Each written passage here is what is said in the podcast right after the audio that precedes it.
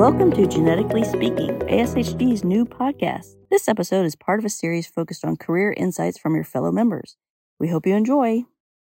Welcome to the ASHD podcast and audio stories. My name is uh, Dr. Chris Gunter. I'm your host, and today we're joined by Somia Sisodia from Baylor College of Medicine. She is a trainee in the uh, lab of Dr. Sharon Plon, who is wonderful. We were just discussing about how wonderful she is. So, Soumya, thank you so much for joining us today. I understand you're here in the ASHG offices because you're here for the Career Development Committee meetings. So, can you start off just by telling me a little about you and what you do and what your research is focusing on right now? Yeah, uh, so thank you so much for having me. It's very exciting to be interviewed by you. um, I uh, am currently a fifth year PhD student in the Genetics and Genomics program at Baylor College of Medicine. Uh, and I'm in the lab of Dr. Sharon Plon, as you just mentioned. And we are a pediatric cancer genomics lab. Uh, and so my project specifically focuses on kids who are born with specific birth defects, and they're known to be at a high risk for develop, developing specific childhood cancers. Mm-hmm. So, my project is all about understanding the genetic basis of this uh, association. So, the first part of my project was, you know, doing uh, analysis of the whole genome sequencing data of these patients and uh, their families, and then the second part is functionally characterizing these variants and their role in childhood cancer. That's so interesting. Yeah. And are you actually able to see the families and work with them, or are you mostly working in the lab? Uh, just in the lab, yeah. yeah it's yeah. hard. Yeah. yeah. Because you want to, so many times you want to see the families. I know. I remember yeah. that from being a graduate student. I wanted to go in and see the families. But, mm-hmm. you know, there's a reason they don't just let anybody walking off the street. Yeah. so that's how it goes.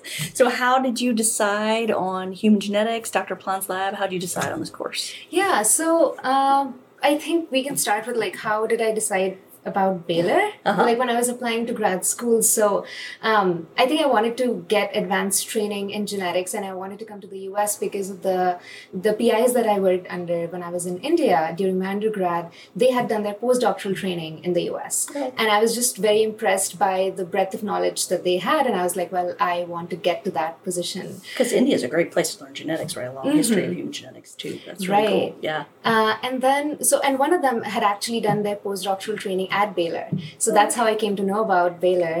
And then I did my own research and I was like, well, Baylor had a huge variety of like genetics going on. So you have people who do neurogenetics, reproductive genetic, can- cancer, and like all sorts of different things, along with being one of the institutes that was involved in the Human Genome Sequencing Project. So I was like, well, this is where I would love to be if they select me, and they did. And so that was very exciting. Um, and then when I was looking for labs to rotate in, I have to say, like, I chose three labs. Um, I at that time I hadn't decided that I would join Dr. Plon's lab, mm-hmm. but I think what impressed me the most was her mentorship. Uh, and just the supportive environment that was there. The science was great in all the three rotations that I did, but I think the support that I saw students getting in her lab, I was like, that's the kind of mentorship I want. And I think I had prioritized mentor- mentoring and mentorship as one of the things that I want out of my PhD. And I was like, this lab satisfies that requirement. So that's so how I decided. So it sounds like then you didn't necessarily specifically know in advance that you wanted to work on cancer. Mm-hmm. You just knew you wanted to do human genetics. It sounds like right. Yeah. Yes. That's great. I almost mm-hmm. postdoced at Baylor, so I agree. It oh, is a totally great, and that was you know like last week almost, but no.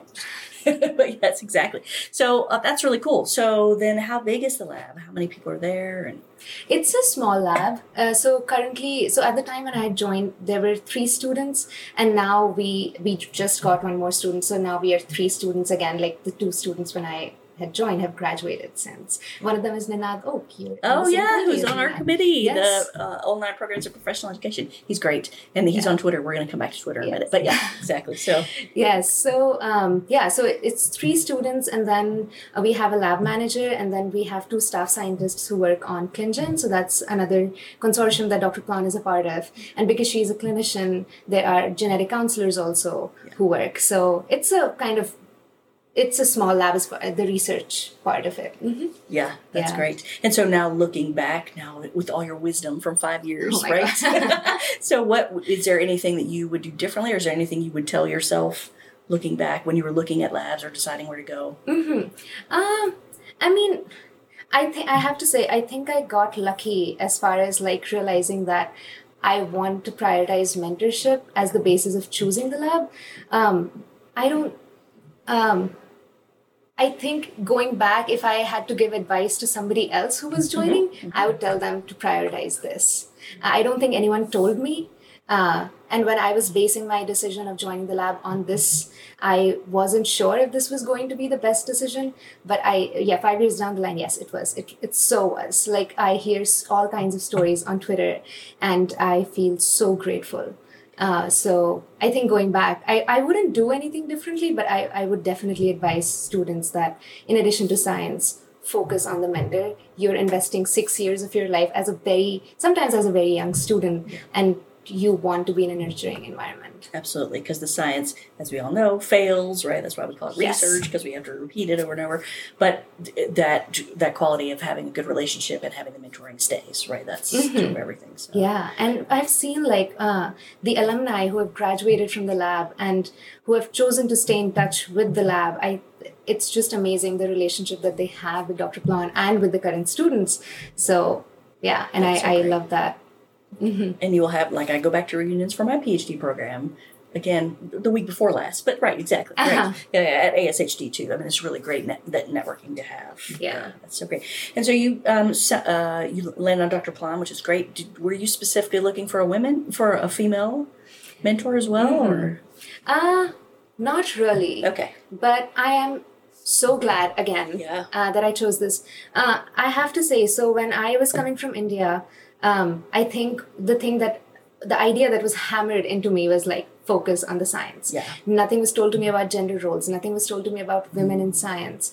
I was exposed to a lot of it on Twitter and through hearing stories through other people. Yes. And and now I am so glad I am in the lab of um, a woman who is such a strong leader uh, and is on Twitter also and is on yeah. Twitter yeah. and she stands up for what she believes in and I, I I used to be a very shy person. I'm trying to break out of that. and it's nice to have somebody like her to look up to yeah. and to learn from. And I've seen other women who work with her and I've seen how they have evolved and how much they respect each other and how much they respect her. And so it's a very uh, nurturing environment as women in science to just like, you know, feel that vibe off of each other and uh, learn to mutually respect everyone and um, stand up for what you believe in. Yeah. You know? That's oh, you're making me all verklempt. Oh. That's awesome. Um, so we've talked about Twitter a few times. Yes. So I was very excited. You follow me on Twitter. I, I so this is I know you, won't tell anybody this. So uh, I, have I've come to the point where you can only follow so many people on Twitter. So instead, I use that program TweetDeck and put mm. people in mm. lists. So I have you on one of my lists, so oh I can actually see tweets that are coming across. I know it's so exciting. Unbelievable. so, so tell me what you get out of Twitter. What do you use it for? Uh, okay, so initially when I joined Twitter, it was because of how much, um, because it got mentioned in lab meetings a couple of times. Because Ninad, you had used right. to be on was is still on Twitter, and Dr. Plon is on Twitter, and he used to do these like sketch notes for all these talks that he was attending. He just did one for our webinar for you guys. It was amazing. I know, I know, right? Yeah. And I'm like, I'm not that creative, so I'm like, okay, I will never be able to get that. But I was like, well, out of from being on Twitter, I was able to uh, not develop a relationship with a lot of the people, but at least get to know them yeah. and get to see how they interact with people. So I can give you an example. So, for example, I uh, attended a workshop at Baylor, mm-hmm. uh, which was on career development. And in that, we were given an assignment to do a 10 minute informational interview with someone and with someone in the field that we want to be in or we want to be like them. And so I was like, well, um, I had seen her, I follow Harmit Malik on Twitter. Um, He's amazing. I know, right? He's and, amazing. Uh, two days after our informational interview, I'm skipping parts. He yeah. became part of National Academy of yeah. Medicine, yeah. and I was like, "Oh my god!" I talked to him like you got in early. I know. I like two days ago. Uh, so anyway, so I used Twitter to break ice, and when I was sending this cold email to him, I want to conduct an informational interview. Within a few hours, heard back from him. We did and amazing interview and it was just great to get career advice from a guy that I look up to. So, and I've done that with several other PIs. I've done that with Clement Chow, with Michael Hoffman, and all of that is both also great. Twitter, yeah, yeah, yeah, yeah. Mm-hmm. Oh, see, that's amazing. Yeah, yeah, yeah. And is there anyone that you follow on Twitter that you totally love to meet in person besides Harmit, who's amazing? Um, I really wanted to meet you, and I, I, when I saw that you're interviewing, I was like, oh my god this is this is like four people that I wanted to meet, and yes, check, check, check, check. See, there you go. So goal accomplished. So okay, anyone else that you want to meet? Ah, I can help make intros. oh my god. Yeah. I would love to meet. Um, okay, this is going to be ambitious. I would Yeah. love to meet your new boss, um, Eric. Eric Green. Yeah, come on over. My office is right next door to his. Anytime. Yeah, yeah, yeah. You should have seen he was posting from. We, well, a we just got him to be on Twitter, which is a lot of fun. So I had to introduce him to the concept of hashtags recently. Oh, wow. And we were also trying to teach him about memes, which was I, I would say Oh, with mixed success. so we were trying to teach him about Baby Yoda. Our, our Oh. communications director Sarah Bates was doing that, and because I'm totally into Baby Yoda, right? So I don't think he gets it, but we're you know baby steps. We're working. That's great. Yeah, I- excellent. Okay. That's great. Yeah. Yeah. I saw a recent tweet from him, and I was like, um, yeah, he's getting get great coaching from Chris Gunter. Exactly. Yeah. Well, And, and Sarah and the team Yeah. there. Exactly. Yeah, yeah. So tell me about then the career development committee because you serve on that committee. So you're. It, it, I I think it's such a great opportunity for trainees to be part of ASHG. So how do you feel about it? And any advice for trainees who want to be on it or? Um, I think I would advise all trainees out there who are working in genetics just become an ASHG member. Uh, it is not intimidating. It may sound very intimidating. It is a great opportunity. You get to meet with so many people from so many different subspecialties of genetics, and you feel less and less intimidated by them. I think it really breaks down walls. Uh, because I think as a graduate student, sometimes you know when experiments are failing in the lab, you're like, oh my god, I'm good for nothing. It's so hard. and then it's nice to be a part of a community that extends beyond your lab, beyond your science, where you can be involved like as a person, where your science doesn't define you, you know. And I think career development is like I'm in my fifth year, like I said, and it uh, I'm using it right now to like pave my own path and so i know how important it is. And so i would lo- i that's why i wanted to be a part of this committee early on so that i can help trainees who are just starting out in grad school or who are undergrads and really help guide them with whatever limited experience i have to make the best decisions they can and to also leverage experiences of people on my committee and make better decisions myself so yeah. Yeah. There's so much going on. Okay. So you mentioned your path. So what's next for you then? I want to uh, stay in the traditional ac- academic path for now. Uh, so I want to do a traditional postdoc in the academic setting. I'm still not sure in what topic. I still want to stay in genetics. Yeah. Um, I'm not sure which. Like, there's just so many exciting things going on in genetics right now. It's like every talk that I attend excites me. So Yeah. I am finding it hard to focus. But I think as as I get towards the end of my PhD, I think I'll have a clearer idea of Yeah. which lab do I want to go to. So yeah, And well, and in my experience, being a postdoc really helped me focus. So I was a good graduate student because I think there's a structure and there's an out. Like that, you can see the light end of the tunnel, and you have a goal. Just get out, get out, get out. That's your goal. Mm-hmm. But I actually was not a great postdoc. I had a hard time because I kind of floundered because I went into a postdoc even though I didn't think I wanted to be a traditional academic. And a year in a postdoc, I was like, yeah, I definitely don't want to be a traditional academic. What do I do now, right? Mm-hmm. Right. So it is if you if you know you want to set up a lab, postdocs are great. And even if you think you're going to stay in science, I mean, I'm really glad I did one. But I just want to say it is totally normal to after a year in a postdoc be like, I this is not for me. Yeah. right? But you really do learn all kind of different stuff. So for example, in my um, graduate lab, we were taught that um, to run sequencing gels, which we did at the time. I know you don't know what that is, but no. Uh, uh, we had to use 10x TBE, and we had to make our own stock, and that was the only buffer we could use. And gels would not work otherwise, and they would catch on fire. Blah blah blah.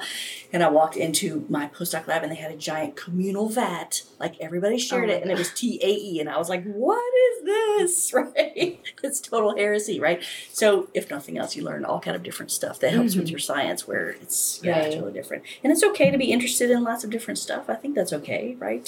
yeah, At some point, you do have to build a lab, and you have to focus if that's what you want to do. But Mhm. yeah, Yeah. stuff. That's actually uh, how I knew I wanted to be a journal editor. That's Mm-hmm. how I went into journal editing. Is again in my postdoc, I was just like, I, I don't, I'm not interested in this tiny speck of that. That's not what I want to do. Instead, I want to learn about everything. So, right, Yeah. yeah, But you have plenty of room, plenty of time. Well, I would say one of the themes that has emerged from the interviews I've been doing with everybody is kind of the twisty path, Mm-hmm. right? And um, almost no one that I've interviewed so far has had a straight path. It's Right. lots of twisty paths, which is really cool. I think that's cool.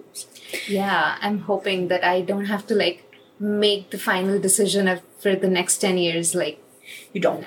you don't. You know, like it I, just I think that's a trap that trainees get into. It's so mm-hmm. hard because that's what it seems like you have to do. But no, man, I never thought ever I would be in academia, like going back in academia. Uh, my mm-hmm. last position was at Emory. I was like, I'm not going to be a PI, blah, blah, blah. I'm not moving back to Atlanta because that's where I'm from. Yeah, that's where I ended up, right? So, yeah, I, you just don't know. So, for me, it's worked out basically kind of five year increments. So, Right. yeah, and that's.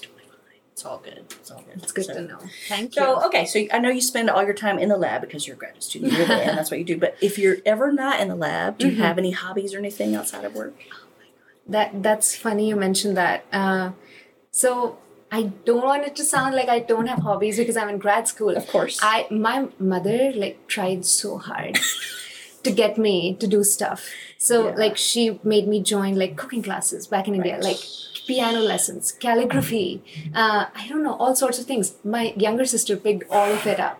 And she's she's this creative energy and she's doing architecture now uh, back home. But I just I was like, no, I just want to study. Like I love science. I, That's I just want to do that. You can love science. It's all good. But the cooking, I mean, in ways, cooking is like science, right? I hate cooking. oh, I'm oh, sorry. Whoops. That, that's that, that's the one thing that I'm so confused with. I'm like, why don't I like this? This should be like doing experiments, but I feel like I do enough of it in the Yeah, lab yeah, that I'm yeah, like, that you're not. So, are you a baker then? Do you like Um, baking? if or- there are like clear cut instructions. Okay, so that's so okay. So that's in my postdoc lab. It was clear that there were two types of people. So the molecular biologists are chefs because they're like, Mm. whatever, I'll just throw a little of this in and I'll just throw a little of this in, it's fine, whatever. Whereas I was more like a cytogeneticist. I have to do things for eight minutes exactly. it's not eight oh two, it's eight minutes exactly. And then you have to turn it over this way and you have to do so that's I'm a baker, Okay. right? Because you have to do things for exactly that amount of time. So see you do like some kind of cooking. I I love watching shows on Netflix. I, I'm not embarrassed to say that. the Great British Bake Off. Oh my god. See, yes. exactly. It's- okay. it's- when the it's next one comes out, we'll have a binge session Yes. on Twitter and we'll totally. Let's do it. I love this is great. Okay, so so uh, I'm going to wrap us up. Thank you very much. I've been your host, uh, Dr. Chris Gunter, and I've been joined by Somia Sisodia from Baylor. Thank you so much for being with us. Thank you so much for having me. Absolutely. This has been Genetically Speaking. Join us next time for new conversations and check out our online library for more valuable content